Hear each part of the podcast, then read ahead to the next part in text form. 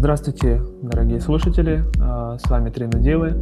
А, мы вас приветствуем и начинаем наш восьмой эпизод. Привет, Вань, привет, Никит. Здорово, всем привет. Всем привет.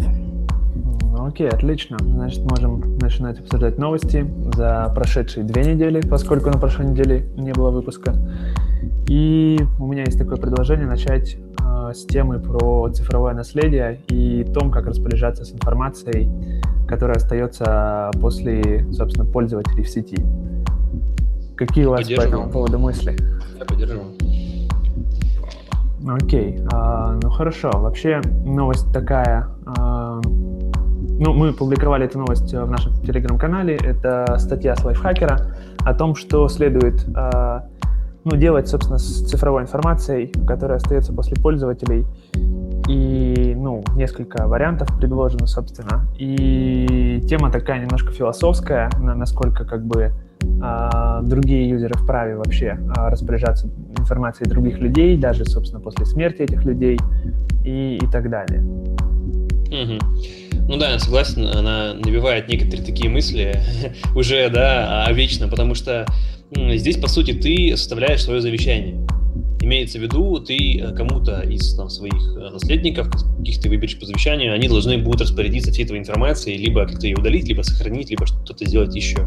И в, наших, э, в нашей как бы, жизни да, мы об этом особо не задумываемся. Тем не менее, в этой статье неплохие подобраны варианты, как, собственно, распорядиться своей вот, информацией в, в сети. Тем не менее, вообще автор, насколько я понимаю, был американец, и здесь, собственно, все практически на американцев э, нацелено. Э, потому что, хотя бы потому, что я в своей жизни ни разу не слышал чтобы люди, ну, по крайней мере, с кем я знаком или еще где-то, где-либо я мог бы, например, прочитать, никогда не читал, не видел, чтобы люди э, хотели бы распорядиться своей информацией, которая остается после них. Я вот, э, честно говоря, кучу видел аккаунтов, допустим, в том же самом ВКонтакте, когда человек после своей кончины, э, ну, то есть оставляет, остается его аккаунт, и иногда, блин, как бы это не звучало, да, он э, становится онлайн, как будто бы, извините, труп блин, выходит в онлайн. И тем не менее, даже хотя бы для этого стоит э, об этом задумываться, потому что э, это, во-первых, выглядит странно, а во-вторых, как вот, Саня, ты говоришь, какой, э, собственно, статус, да, имеет информация этого пользователя.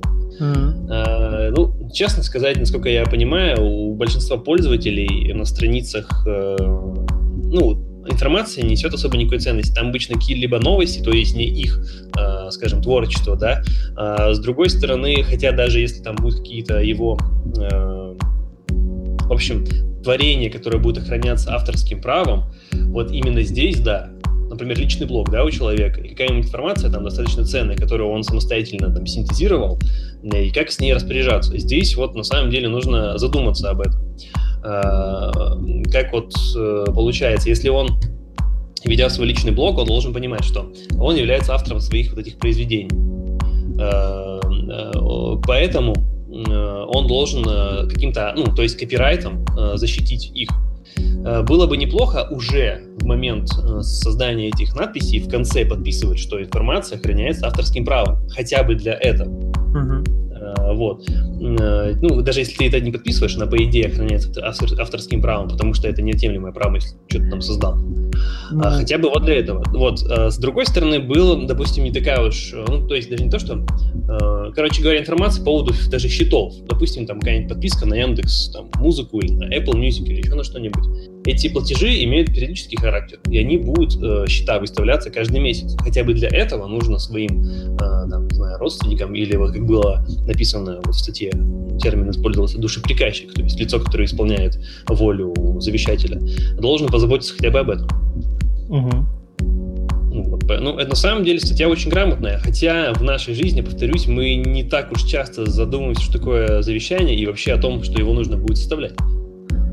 Ну да, как бы в этом плане да, но вообще здесь, э, ну касательно, если именно вот прям э, некоторых таких аспектов, то в первую очередь стоит сказать, что э, большинство ресурсов, большинство сайтов, большинство сервисов в общем, все, э, кто является, собственно, площадкой либо провайдером э, какого-то ресурса, где каждый пользователь распространяет какую-либо информацию, будь то личную, либо репосты, либо какая-то подписка на что-то, они, как правило, оставляют за собой право э, на удаление аккаунта этого пользователя и всей информации, связанной с ним. И многие сайты, я не знаю, лично я несколько раз сталкивался с тем, что когда ты не используешь какой-то ресурс, допустим, на протяжении года, он тебе был не нужен, а, то однажды ты пытаешься в него залогиниться, а твой аккаунт уже удален по истечении срока как бы неиспользования данного аккаунта. Угу, то есть да. э, самим сервисом, то есть тут проблема э, ложится и, и на сервисы в том плане, что если большое количество людей умирает, э, со временем это произойдет, и то у сервиса как бы, скажем так, э, больш, большая часть его ресурсов будет просто неиспользуема, и они будут тратить деньги на поддержание ну, серверного оборудования, скажем так, и обработки всех этих данных, а этими данными по факту ну, не, не будет пользоваться э, ну, владелец этих данных.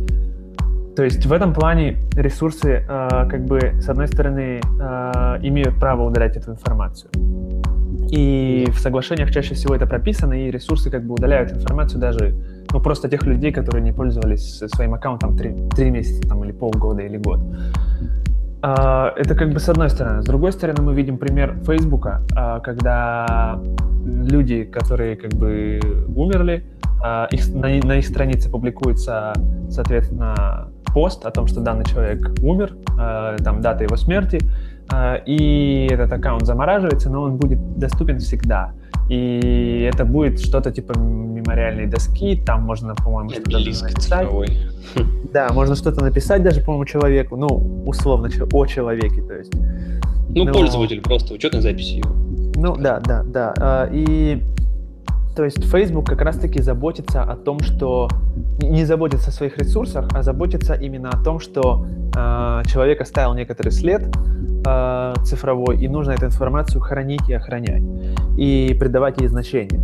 И, кстати, забавная штука, недавно увидел про Facebook и про эту их фишку с, со смертью людей, о том, как э, кто-то предъявил Фейсбуку претензию о том, что кто-то пытался э, связаться с каким-то другим э, пользователем, соответственно, Фейсбука, с, с его страничкой, э, значит, достаточно долгое время и никак не мог получить ответ, а потом оказалось, что этот человек просто умер.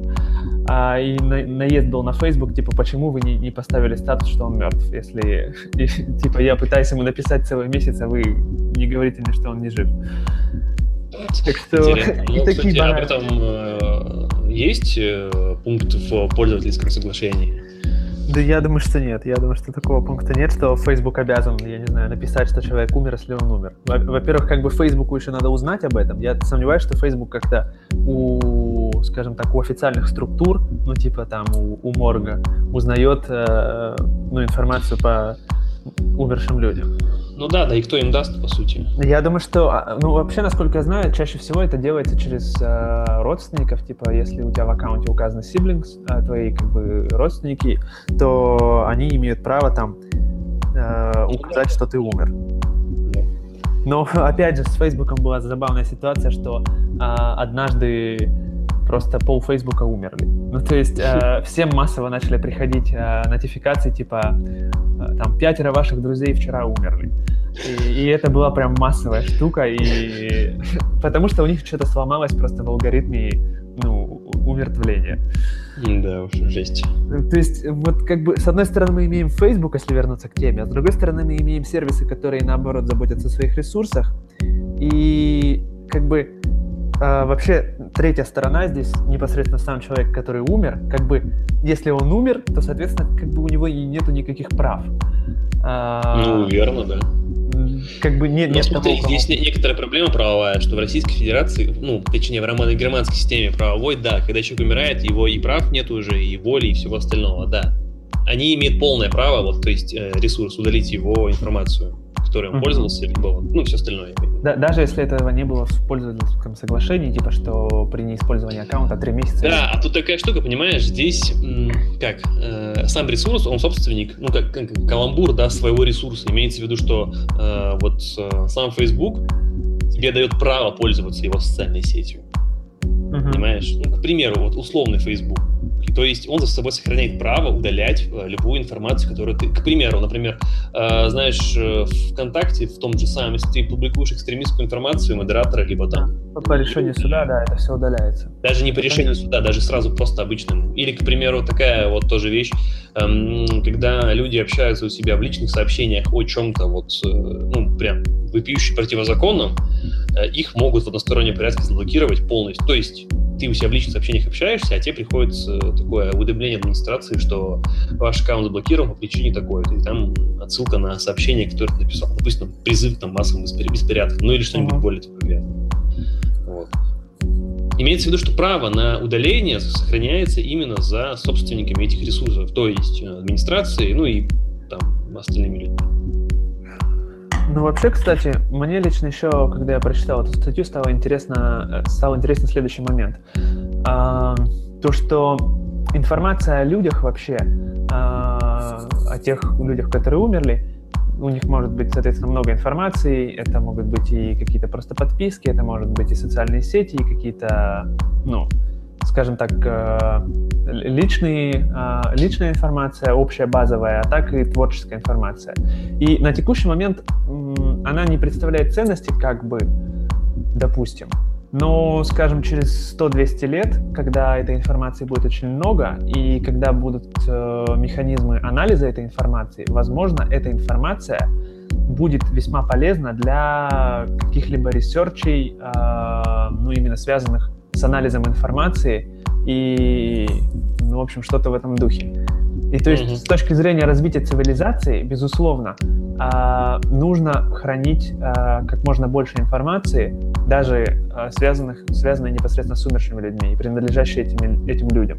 И через некоторое время, возможно, ее надо полностью открывать, если она, допустим, была закрыта и, и личной, и, и, и дальше, ну, собственно, предоставлять ее для всевозможных research ей, анализов и, ну, то, что, то, то есть это может пойти на благо развития цивилизации и всего такого. Ну, тут я согласен, но тем не менее, когда люди какую-то информацию вот э, синтезируют, э, ну, выводят, они чаще всего, имеется в виду, который ты говоришь, она будет полезна для research а, она обычно, ну, то есть они обычно занимаются наукой, каким бы то ни было способом. И кто хотя бы один человек а, о их а, вот творениях знает. Поэтому я думаю, здесь особой сложности не будет, а, во-первых.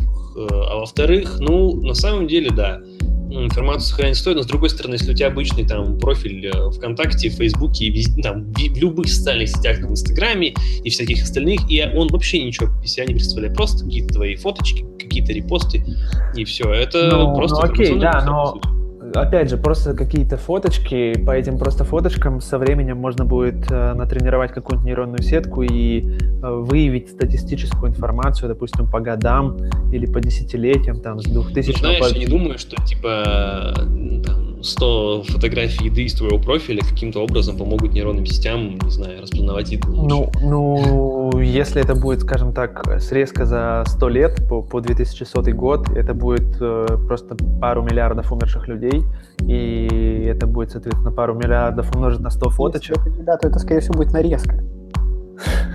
Ну да, нарезка. Ну, собственно, и по этой информации можно что-то полезное извлечь. Я не спорю, что можно, но, возможно, и нет. Ну, просто ну, на самом деле, а где хранить-то всю эту информацию? Это же определенный... Ну, просто... Прям с Новым годом, вот прям такое новогоднее настроение сразу после этой Ну, кстати, в Новый год очень много людей погибает, так что статистически, опять же.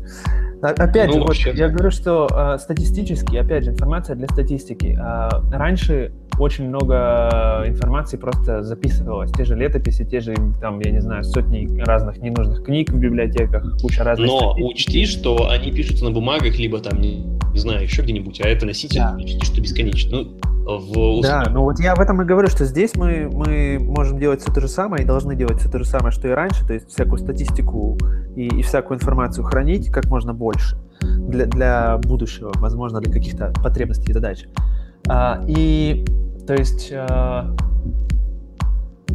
как бы это стало проще, чем это было раньше. Ну, конечно, да, согласен.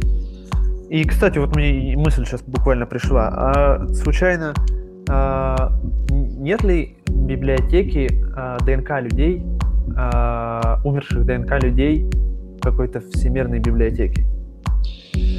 Просто если ну, нет, то пора бы уже ее сделать. Просто смысл? Ну, о, смысл большой в том, что однажды это действительно ну, для, для анализа данных может пригодиться. Ну, то есть сейчас, сейчас очень актуально э, изучать ДНК людей, сопоставлять их с какими-то характеристиками данного человека. И, собственно, за, как бы проблема всех этих э, исследований именно в наборе большого количества ДНК и добровольцев. Ну, э, вообще такие банки, вот образцов таких они есть, но они привязаны, вот, например, к государству. То есть там ну, та же самая, допустим, Россия, да, и та же самая Америка. В Америке есть, ну, к примеру, если вот говорим о таких вот биологических вещах, вот есть такая болезнь сибирская язва, и штаммы этих болезней, их, они хранятся только в двух местах на планете. Uh-huh. Это вот Россия, к примеру, и Америка. А, то есть и, и у тех есть банк вот таких вот э, штампов вирусов, и вот и у этих. Соответственно, я думаю, что наверняка и чего-то другого у них есть образцы. Эти банки просто не централизованы. Плюс ко всему, это вопрос некоторой политики государств. Все, э, объединенный вот Всемирный банк сделать, я думаю, было бы э, затруднительно. Хотя, если какая-то будет организация не привязана какими-то политическими вот этими аспектами к своим исследованиям, да, и прочему, то я думаю, ее возможно сделать. С другой стороны, нужно определенное финансирование, определенные вот эти вот вопросы устаканить с ее созданием. Было ну, бы круто, да. Опять же, очень сложно в том плане, что так же, как это сейчас, возникают сложности с тем, что государство, наоборот, пытается закрыть информацию о своих гражданах, и... Ну, знаешь ли, недавно американские исследования были, собирали в, в одной части России, не уточню, в какой, э, образцы какие-то биологические у россиян. Американская исследовательская компания. Ну, интересно. Да, там что я не помню точно с чем, по-моему, то ли с, э, основано на биоритмах, то ли на чем-то еще, но определенно какие-то анализы они собирали. Это вот было буквально в этом году, в последнем, получается, квартале. Вот. В общем, mm-hmm. вот так вот. Ну хорошо, я думаю, что надо переходить к какой-нибудь из следующих тем. Да, согласен. Что у нас есть интересненького? Ох, ну, давайте, наверное, поговорим о э, рае IT-специалистов э, э, и трейдеров, наверное, в будущем это Беларусь, которая приняла пакет документов, которые определенные льготы э, предусматривают для майнеров, для трейдеров, для операторов э, криптовалютных бирж и прочего. Вот то, что больше всего мне понравилось именно вот, э, в льготном плане, это то, что сам по себе майнинг не предполагает, точнее, он не рассматривается как э, деятельность, приносящая доход, и он да. налогом не облагается. Хотя, для физических лиц. Для физических да, лиц. Да. Угу. Хотя это чистой воды э, ну, доход на самом деле. То есть человеку за его услугу, то есть там, с, с, в, как это, совершение вычислений платится вознаграждение. Вознаграждение uh-huh. это доход. Да, за uh-huh. доход да, нужно платить налог. Ну, то есть, э, я уверен, я их законодательство не знаю, но, скорее всего, у них же тоже есть налог на доход физических лиц. Ну, естественно. И я, тоже я полагаю, что он везде есть. Ну. Ну, да, то есть э, очень круто то, что они, собственно, выдвинули все эти льготы и, ну, скажем так, пришли к какому-то регулированию. И еще круче то, что это все очень лояльно на текущий момент по отношению к майнерам и, ну, людям в этой сфере вообще. Некоторые вещи нелогичны, вот про то, что ты говоришь, нет налога, но я думаю, что это круто в том плане, что это будет стимулировать еще больше людей и граждан к, ну, к развитию данной сферы. А именно это сейчас является наиболее приоритетным для государства. Ну, даже более приоритетно, чем просто получить там огромную тучу денежных средств в виде налогов. Ну да, это с одной стороны. С другой стороны, на самом деле это просто развитие именно Э, научно-техническое вот в этом плане. Убирая какие-то правовые ограничения, ты даешь не просто ну, людям там обогатиться, а еще и определенные делать исслед... исследования и, э, ну, скажем, разработки. Uh-huh. Туда ведь будут привлекаться не просто люди, например, там, то есть не просто белорусы будут, имеется граждане Беларуси будут там этим пользоваться. Я уверен, еще будет огромный приток э, иностранных капиталов и умов, чтобы там этим заниматься хотя бы. Uh-huh. Вот. Но это очень неплохой опыт, просто он, вот, вот именно декрет вот, о, как называется, о развитии цифровой экономики был подписан два дня назад президентом. Вот, Беларуси Лукашенко. Я думаю, что мы еще посмотрим, как это все будет развиваться. Но с другой стороны, это очень интересный, интересная тенденция. В, в, на Украине, вы или на, неважно, э, или важно, э, ну, уже делали определенные попытки этого, но насколько я, мы даже, по-моему, это обсуждали, там некоторые есть непонятки, то есть э, терминологические какие-то э, особенности, э, которые, э, собственно, кажется, что люди делали, которые в этом не разбираются. Вот. А здесь даже в новости написано, что здесь майнинг не каких-то монет, а токенов. По сути же, вот это майнинг на самом деле токенов происходит, не монет. Монет uh-huh. это немного другое. Вот. Но тем не менее, выглядит это очень, э, скажем так, красиво и логично. Ну, будем посмотреть. Согласен. Все Согласен. Ну вот ты, кстати, затронул Украину. А в Украине на прошлой неделе, ну скажем так, произошла вообще полярная вещь этому. А, я сейчас хочу сказать новость, которую мы не, не публиковали э, в нашем телеграм-канале, но тем не менее. Это новость о том, что основателя ForkLog, э, не знаю по какой статье и связи да, провели обыск, да, по-моему? Да, провели обыск, ну, скажем так, без явных на то причин. Э, и забрали у него все компы, и с, его, с большинства его криптосчетов Э, уже перевели в неизвестном направлении его, собственно, деньги и токены. Ну, возможно, подозрение в том, что он просто налит деньги, полученные преступным ну, путем. Ну, нет, насколько я понял, э, суть в том, что якобы Forklog, Forklog — это информационный портал, исключительно информационный портал о криптовалюте. Якобы он занимается продажей, собственно, криптовалюты. Типа деятельность не соответствует заявленной? Ну да, типа что на форклоге, э, как на онлайн-обменнике, происходит э, обмен, собственно, этих валют. Mm-hmm. Но по факту этого нет, мы этого не видим на страницах форклога. И я не знаю, как это разглядели органы, э, СБУ, по-моему, это называется. Ну да. Ну, и, ну, и, и вообще, как бы... политическая ситуация. Там ну, да. вот очень, даже то, что СМИ сейчас пишут, не факт, что на самом деле это так и есть. Нет, Всякое просто в самом форклоге это уже писали после этого. И то есть как бы из, из первых, э, грубо, грубо говоря, от первых лиц, а, о том, что действительно у него забрали все компьютеры, которые у него были в квартире, провели обыск на, ну, на вот этих основаниях выдуманных. Может быть, не выдуманных, неважно. А, и суть в том, что с его счетов в неизвестном направлении перевели деньги при помощи приватных ключей, которые хранились на этих компьютерах. То есть вот это вообще не вписывается, я не знаю, ни в какие рамки. Ну, это, это ну, как, как такое может быть? Ну да. Ну, то есть э, большинство людей это приравнивает к обычному рейдерскому захвату. И как бы вот все. Ну да, тяжелая ситуация, да и вообще это очень странно все. Ну, потом, просто потому что такой, как бы, такая аура у вот этой вот э, движухи, крипто-движухи. Угу. И она кажется такой, прям, знаешь, э, ну, это на самом деле просто большой хайп. Мы не знаем, возможно, его никто там и не обыскал, ничего у него не изымал и всякое. Ну, Просто то, что мы, да, понимаешь, вот, вот такая штука, что мы читаем, да, мы же не видели этого ничего своими глазами. Согласен. Какие, есть какие-то новости, съемки, там, не знаю, оперативная информация, ну, ну какая-нибудь, ну, опять же, опять же, по его информации, когда он начал снимать, как у него проводят обыск, ему у него забрали камеру, запретили снимать и, и все такое. Возможно, он сам просто не чист на руку. Возможно, возможно, но опять же, это же не повод просто воровать у человека всю его криптовалюту, забрав у него компьютеры, просканировав компьютеры, жесткие диски на наличие приватных ключей и воспользовавшись ими, ну, перевести деньги. Ну, э, формально, да. Вот. ну, формально, да. То есть, как бы, речь только об этом. Это, это, собственно, всех и затронуло больше всего. Так что устанавливайте пароли на свои компьютеры и, и не парьтесь. Mm, Шифруйте да. данные. Ну, вот. да. Ну, давайте к следующей теме двигаться. Давай. Так, выбирай, Ваня, тему. Какая тема на тебя смотрит? Так, даже не знаю. Давай, наверное, все-таки ты. Ну, что Я сегодня в запасе.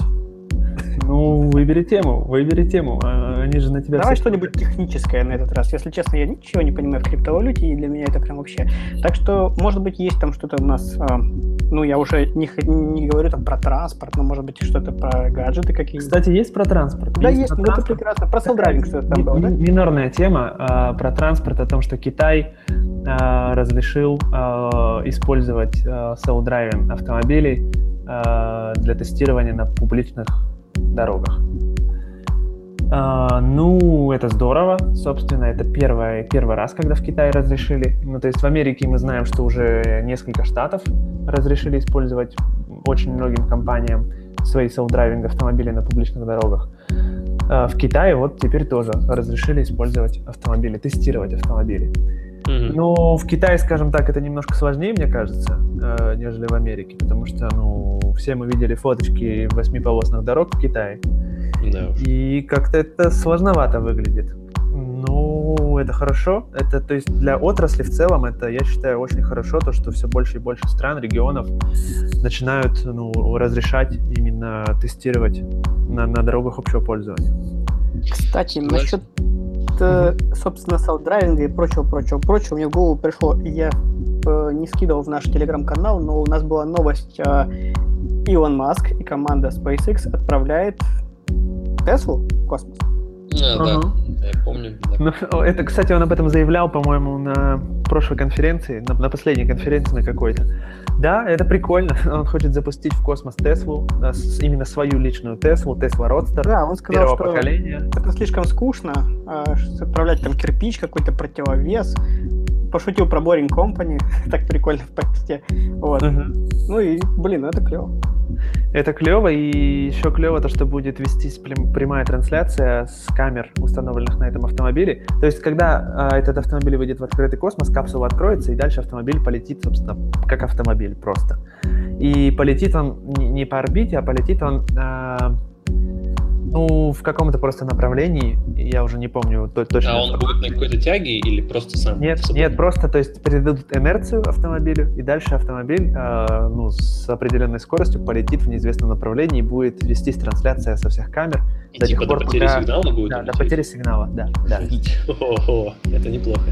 Ну, это прикольно, да, и, ну, прикольно будет наблюдать, как, э, собственно... Темноту просто будет прикольно наблюдать, да. Ну, нет, я думаю, что не, не, не, не только темноту все-таки будет видно. Ну, будет, я думаю, что явно будет видно, как э, отслаивается краска с автомобиля под действием э, да, да, да. ультрафиолета, не, незащищенного, скажем так, э, ну, массами, воздушными массами нашей планеты. Потому а что если... там действительно краска начнет отпадать от машины. А вот ты говоришь, инерцию придадут, а сама она на, на орбиту не сможет выйти каким-нибудь образом? Ну, типа и кружить, может, кружить, кружить. Может, может, может выйти на орбиту, но я думаю, что не Земли, потому что ее, если оттолкнут от Земли с определенной скоростью инерции придадут, mm-hmm. то уже как бы на орбиту... Получим новый спутник, будет на этих астрологических атласах новый спутник. Чего-нибудь. Это ну, прикольно, круто. прикольно было бы запустить ее в Солнце. Прикольно было бы ее запустить на какой-нибудь тяге, и он бы полетал. Ну да. Окей, хорошо. Давайте следующую тему тогда. Что я могу предложить? Кстати, могу? по поводу о, Китая и self-driving car, я вот на днях читал такую новость, она из, э, скажем, раздела урбанистики, что в некоторых городах, э, на некоторых улицах вообще э, собирается принять концепцию того, что на дорогах в будущем знаков вообще не будет никаких. То есть будут улицы спроектированы таким образом, чтобы было э, и водителю это всюду видно, э, где идет пешеход, и оборудованы будут они такими определенными э, конструкциями, которые не дадут э, водителям разгоняться очень быстро для того, чтобы они как бы сохраняли концентрацию, внимание и видели пешеходов. В Лондоне, не скажу какая улица, уже приняли такую попытку, то есть э, там э, достаточно большая улица, там круговое какое-то движение, э, тротуары везде, и убрали полностью все знаки. Там был, раньше была просто огромная куча знаков, и люди нормально не могли переходить дорогу, потому что постоянный поток машин, и ну и людям объективно было тяжело. Сейчас uh-huh. в Брайле машины ездят, ну, то есть водители управляют машинами гораздо, конечно, и медленнее, тем не менее люди ходят нормально, свободно, а заторов никаких нету.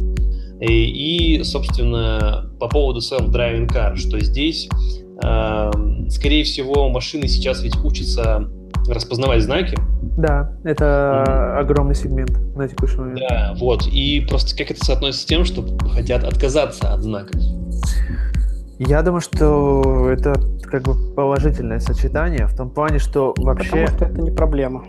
Не только же знаки. Да, не только знаки, во-первых, но знаки, кстати, ну, действительно, как я сказал, это большой сегмент, и это важный источник информации для SoundDrive. Но, тем не менее, опять же, все идет, помимо того, что знаки не нужны, еще идет к тому, что потоки людей и машин будут разделяться и не пересекаться. То есть mm-hmm. тротуары не, не будут пересекать э, в виде перекрестков и светофоров дороги, а будут пересекать в виде надземных и подземных конструкций. То есть потоки людей и машин вообще в идеале не должны пересекаться. Именно тогда будет максимально эффективная ну, скорость этих потоков, сбалансированная, никаких заторов и прочего не будет. Отлично, будем ждать такой такого, такого будущего. Ну, кстати, Китай, он экспериментирует в этом плане, потому что им, ну, кому как не им экспериментировать с их, э, ну, шириной потоков, как я уже говорил, там по 8 полос.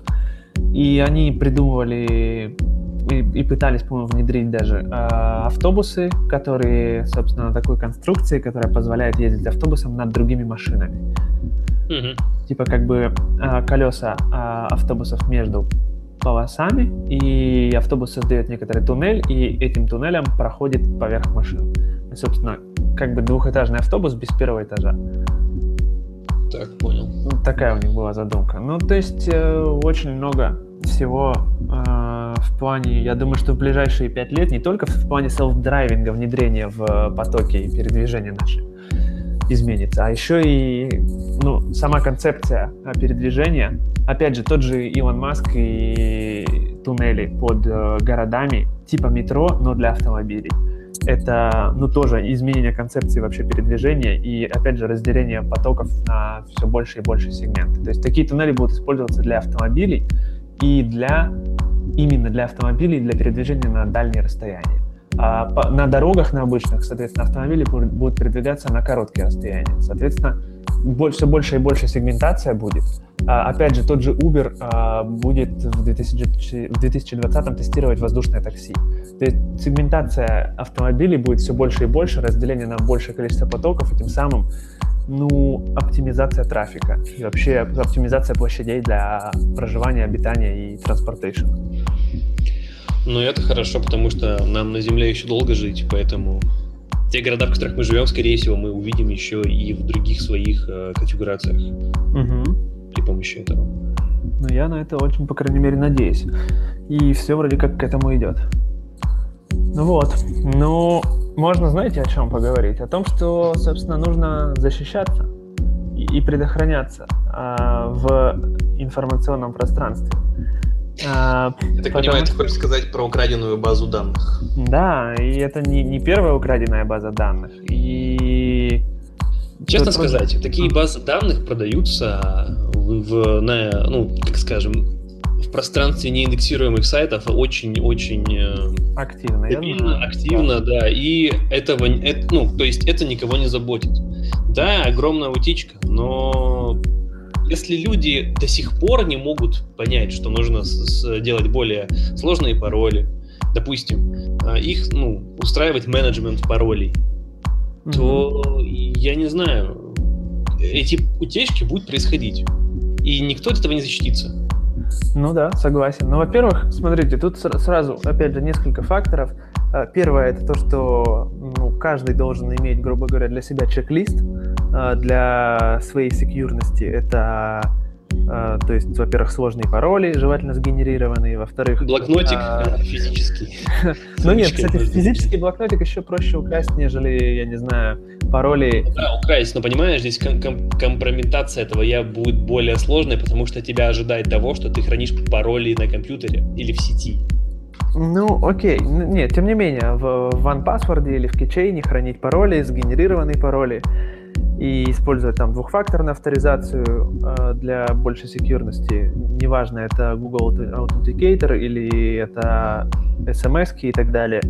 Но это так, это, собственно, по чек-листу. Второе, это то, что э, сервисы, то есть многие утечки происходят не по вине пользователей и их паролей, а даже из-за сервисов. То есть у Yahoo украли почти все пароли в позапрошлом, кажется, году, и стало это известно в прошлом году, и у Yahoo украли почти все пароли, а, у них было очень много юзеров на тот момент, ну и, собственно, как и сейчас, неважно.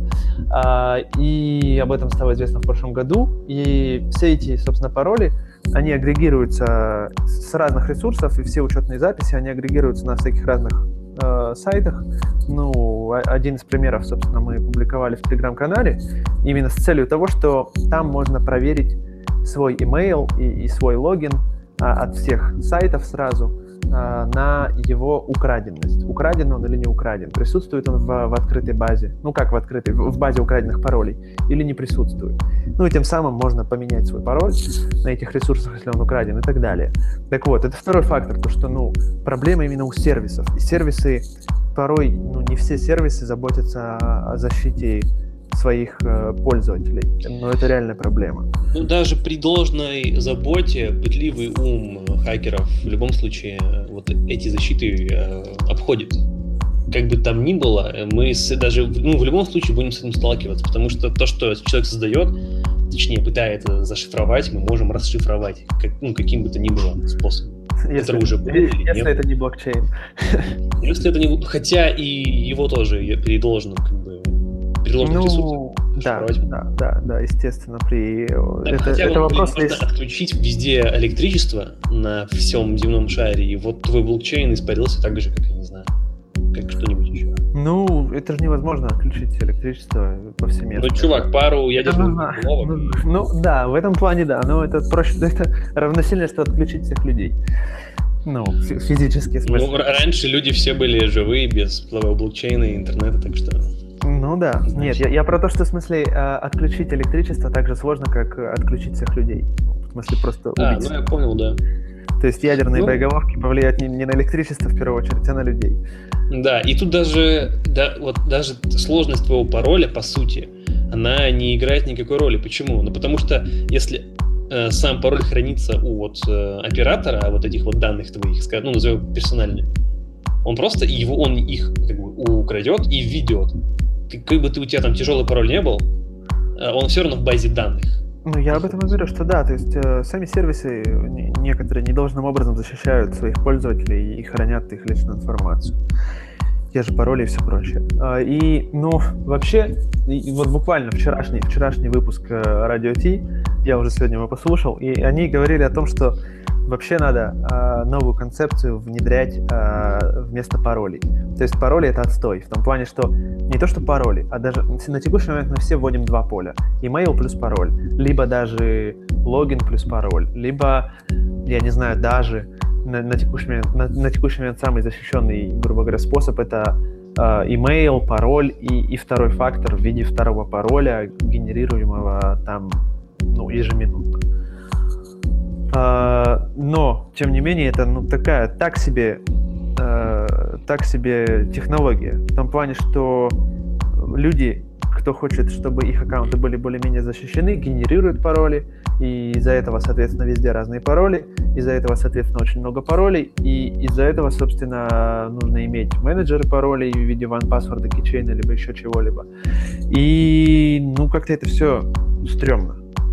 Ну да, но с другой стороны, генерация паролей, э, во-первых, ее даже если ты, допустим, ну, пользуешься или не пользуешься менеджером, тяжело запомнить. Там беспорядочный набор цифр, букв, символов. Uh-huh. Достаточно тяжелый пароль и длинный можно придумать, э, то есть создав для себя определенные там словосочетания из 5-6 слов, не знаю, каких-нибудь, которые в тебе врежутся в память, и при даже, ну, я не знаю, подбором его точно за всю жизнь там не хватит э, времени тебе подобрать. Допустим, там, ну не знаю, шесть слов какие-нибудь. Знаешь, как вот приватная фраза есть там, допустим, Ну да, мани- мани- маниманическая да. фраза в, да, в качестве приватных ключей для кошельков, да. И это очень надежно.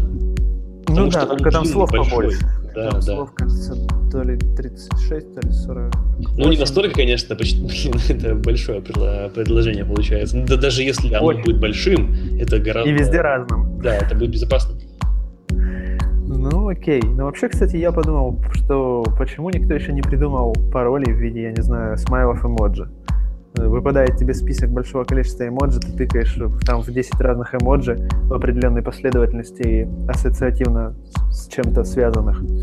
Ну, и типа знаешь, так заходит. на капчу похоже определенного. Ну, в некоторой степени да, то есть здесь даже можно совместить именно капчу с, э, и, с паролем, то есть упростить людям вход, логин и mm-hmm. ну, что-то новенькое. Да, ну, в общем, что я могу сказать? Я, как, как у нас, так и у Радио Ти на текущий момент нет, э, скажем так, наилучшего, наилучшей концепции, наилучшего способа перейти к чему-то новому. Так что mm-hmm. нужно думать, нужно как-то эту сферу. Так что нужно переходить, наверное, к следующей новости. И это, и это тоже. А, кстати, вот еще по поводу прошлой новости скажу, ну, хотел бы добавить, допустим, uh-huh. э, собирая биометрические данные, это тоже не стопроцентная виззащита э, твоих данных, или там, ну, не знаю, любых твоих, вот, э, твоей информации. Ну, Даже да. если ты какую-то биометрическую информацию передал, она где-то сохранилась, ее тоже можно изъять и тоже использовать э, при входе там куда-либо. Каким-то ну, образом. Да. Не просто, ну, как бы в лоб, да, допустим, пальцем твоим провести по чувствительной поверхности, а просто именно вот информацию снятую ввести э, каким-то определенным образом и попасть. Это, это не стопроцентная гарантия того, что тебя не взломают. Ну да. Здесь то, сама тут фундаментальная какая-то вот проблема есть вот именно в, в защите угу. твоих данных. Это однозначно. Опять же, я говорю, что тот же Face ID, э, он не секьюрный, потому что очень много шума было вокруг Apple и того, что Face ID срабатывает на близнецах, срабатывает на там, 12-летних детях, похожих на родителей и так далее. И то, то, та же самая проблема с э, Touch ID, что можно спокойно ну, взять отпечаток пальца человека и его, собственно, сымитировать. Mm-hmm. Да, это как бы к вопросу о биометрических данных. И то есть, э, как бы, казалось бы, круто можно бы сделать э, идентификаторы людям при рождении и по этим идентификаторам через те же, допустим, NFC-сканеры заходить, но опять же, э, эту информацию можно украсть. Да. Ну вот, вот и все, собственно. Так что, собственно, защищайтесь максимально. Можете посмотреть себя на наличие своих учетных записей в базе украденных паролей и поменять пароли в этих сервисах. Это, это лучшее на сегодняшний момент. Ну и, собственно, следовать всяким чек-листам по, по, по защищенности. Да, согласен. Ну, окей. Так, что у нас еще? По поводу ты говоришь MAD э, пароли, но тут э, Яндекс переводчик научился переводить э, фразы с русского языка на MAD, хотя выглядит это, конечно, интересно и странно, не знаю, кому это понадобится, но тем не менее это так. Насколько известно, что получается грамматику тяжело подобрать.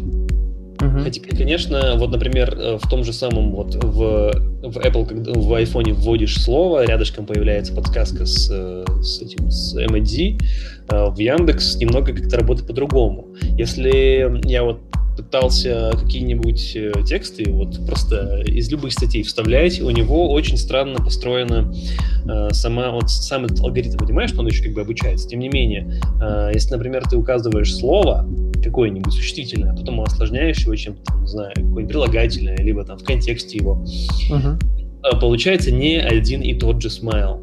И поэтому для того, чтобы описать какие, ну, то, то есть все предметы быть, нужно огромное количество этих MD, чтобы ну, да. на них можно было разговаривать. На, на текущий момент их не так уж и много, там порядка, может быть, 300, да?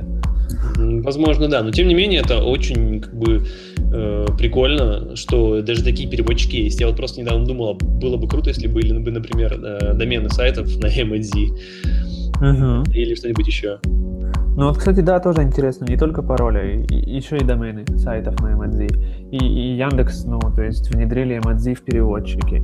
Ну, как бы вопрос, э, ну, на мой взгляд, Яндекс на текущий момент просто играет, э, играет с нейронными сетями и пытается внедрить машин learning куда угодно, просто во все свои сервисы.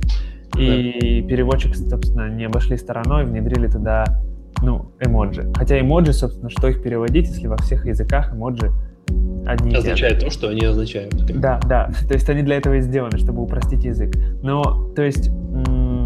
Mm, знаешь, ты как... Можно э, упростить вот есть... текст. То есть у них идея, я же правильно понимаю, что упростить текст. Просто. Да, понимаешь, есть такой язык э, эсперанто, который вроде как интернациональный язык.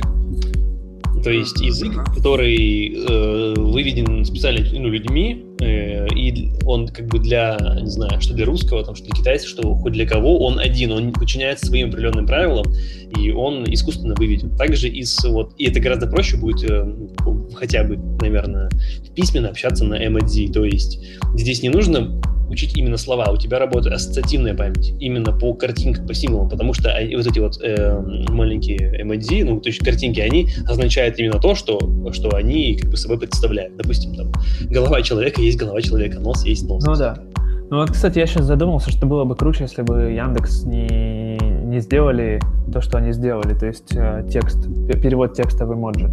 А если бы они сделали, допустим, я не знаю, переводчик текста на том же машин а, переводчик э, с языка глухонемых, ну то есть языка жестов, на текст. Угу. Вот это было бы круче, когда ты открываешь Янд... Э, через Яндекс переводчик камеру и просто снимаешь, что тебе показывает человек, и понимаешь там, на сто процентов, что он тебе пытался донести какую информацию именно. Да, но здесь вот в этих вот языках, э, там разные школы же этих языков есть, там, ну, по- по-разному, в общем, насколько я знаю, общаются. Даже если... Ну вот, вот, даже еще круче. Яндекс могли бы эти школы как-то совместить, унифицировать и даже этим людям непосредственно помочь в общении друг с другом. Ну, даже да. так. Э, ну, как бы вот. И, и, и опять же, э, все мы знаем, что в iPhone, э, в iPhone и в iOS вообще огромный акцент сделан на accessibility, ну то есть на использование э, ну, данных девайсов людьми с ограниченными возможностями. То есть там голосовое. Э, для слепых людей есть функция ну, озвучивания всего, что на экране. И то есть слепой человек может пользоваться айфоном и тыкать в иконочки на сенсорном экране и, и, и не ошибаться, собственно, и выполнять какие-то функции там, ну, базовые, нужные ему. В игры, конечно, не поиграешь, но все остальное можно делать.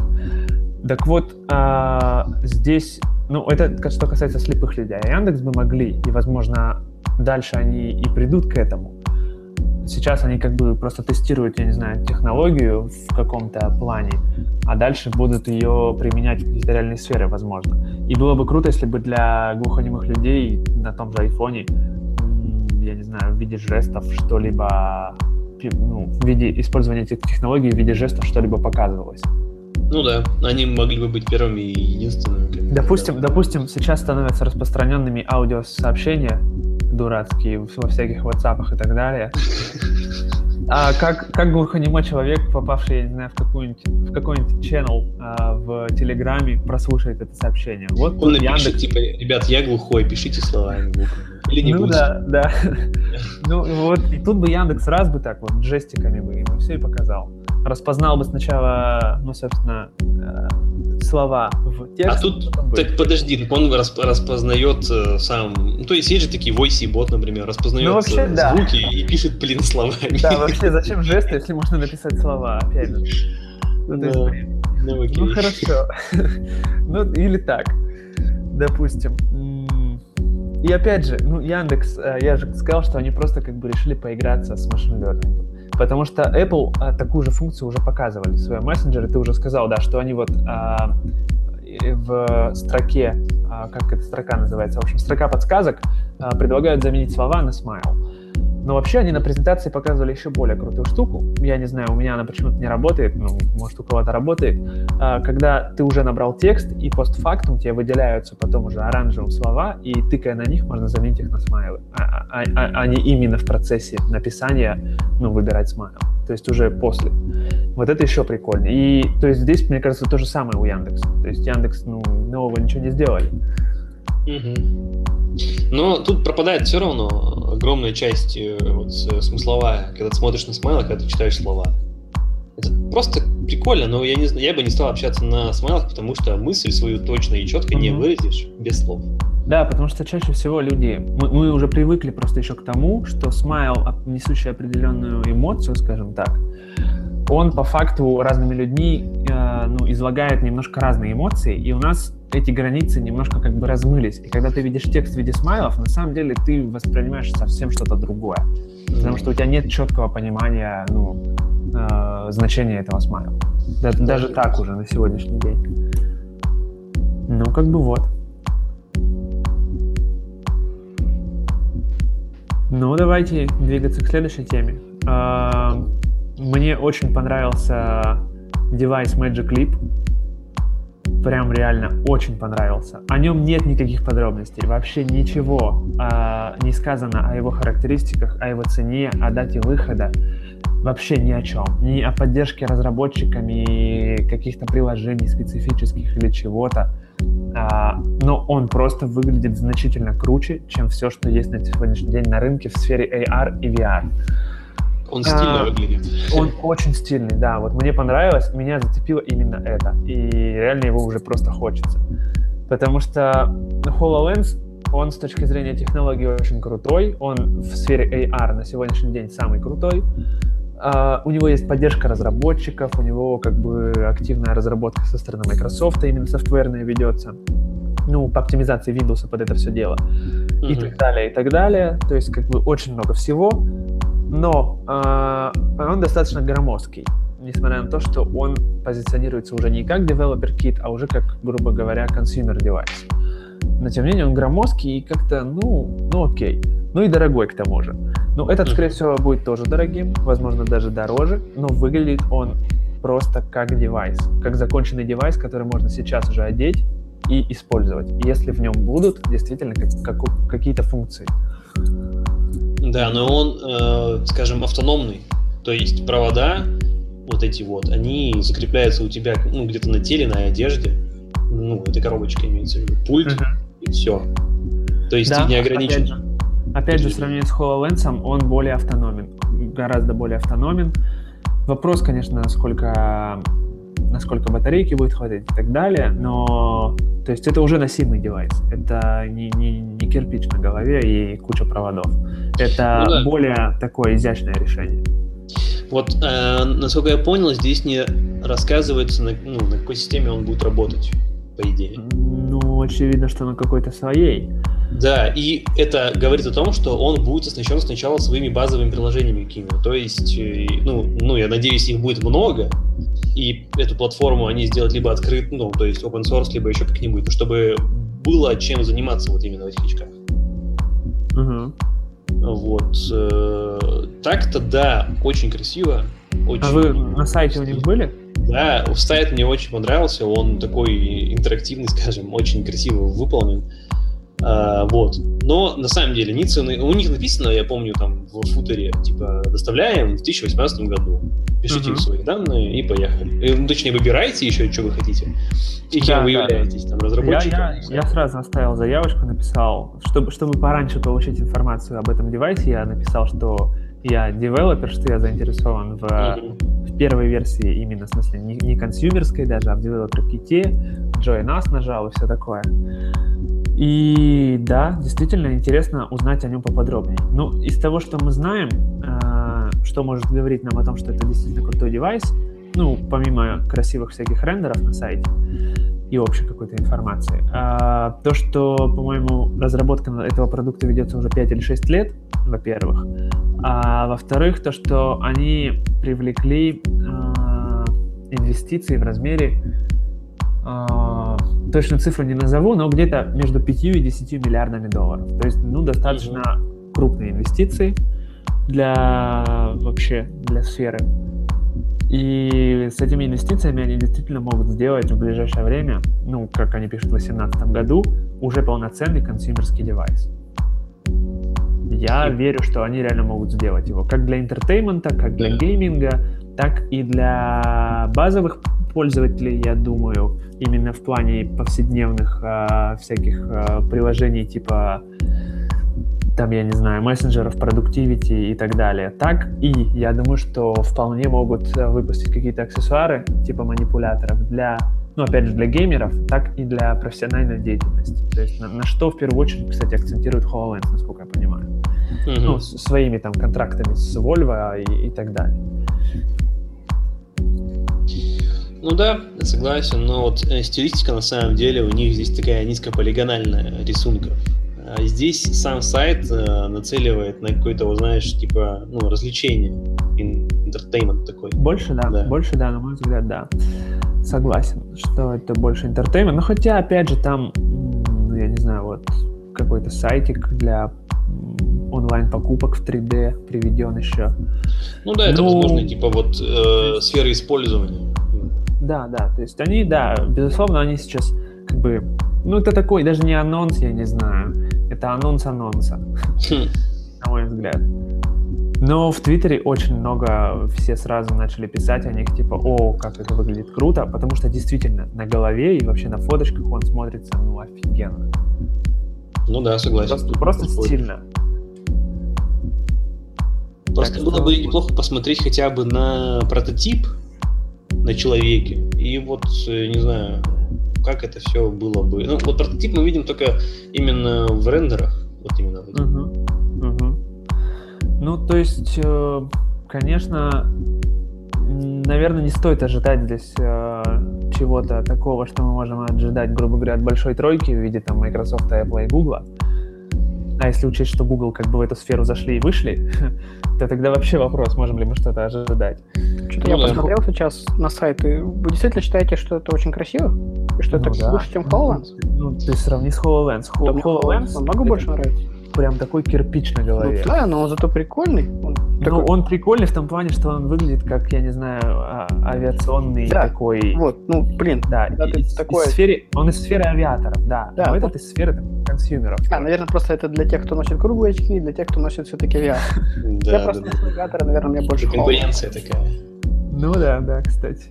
Ну, почему, почему он не круто выглядит? Круто же. Ну, не знаю, мне ну, просто не нравится. Спор о крутости, чуваки, нас ни к чему не приведет. Просто он такой, ну, как он есть. Да, ну, то, что он более автономный, это факт. Это факт. Ну, конечно, если сравнивать его с, я не знаю, с э, э, VR, то есть кто, кто у нас показал VR, автономные VR-очки? Oculus, да, Oculus показали упрощенную версию Oculus Rift, а, mm-hmm. но полностью автономную. Но там как бы исключительно VR, то есть, э, а здесь уже девайс покруче. Ну вот.